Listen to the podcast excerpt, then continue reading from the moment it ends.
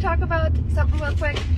I am wanting to talk to you about the top three things to improve your credit if you've had issues with it. And I'm on my way into the um, office. I currently still have my giant staging box in the car. And what I wanted to make sure is that we really talk about those three little things. Super easy. And number one, we're going to start with don't go more than, well, don't be overdue more than 90 days. Like that's a big, big no-no that will ding your credit for sure in big ways, right?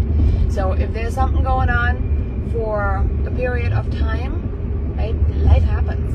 But once you hit that 90 day mark, you're really gonna have a major ding on there. So don't do that.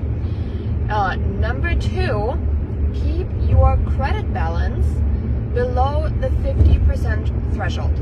So if your credit is, you know, $1,000 for the credit limit, don't go over $500. Ideally, obviously zero, but let's be real, that's not happening, right? So if you have um, credit limits, look at them, all of them combined, and see how much credit you are allowed to get, and then combine all the single accounts and see where that is at, okay?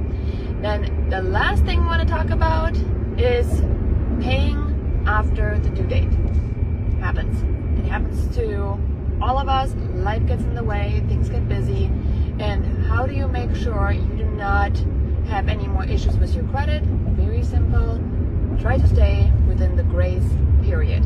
Three simple tips this morning. Let's recap them. Don't ever go 90 days because this will ding your credit in major ways. Make sure your credit balance stays under 50% of your credit limit. And number three, if you don't pay it on the due date, make sure you pay it within the grace period. I hope this helps. My name is Janine Sasso.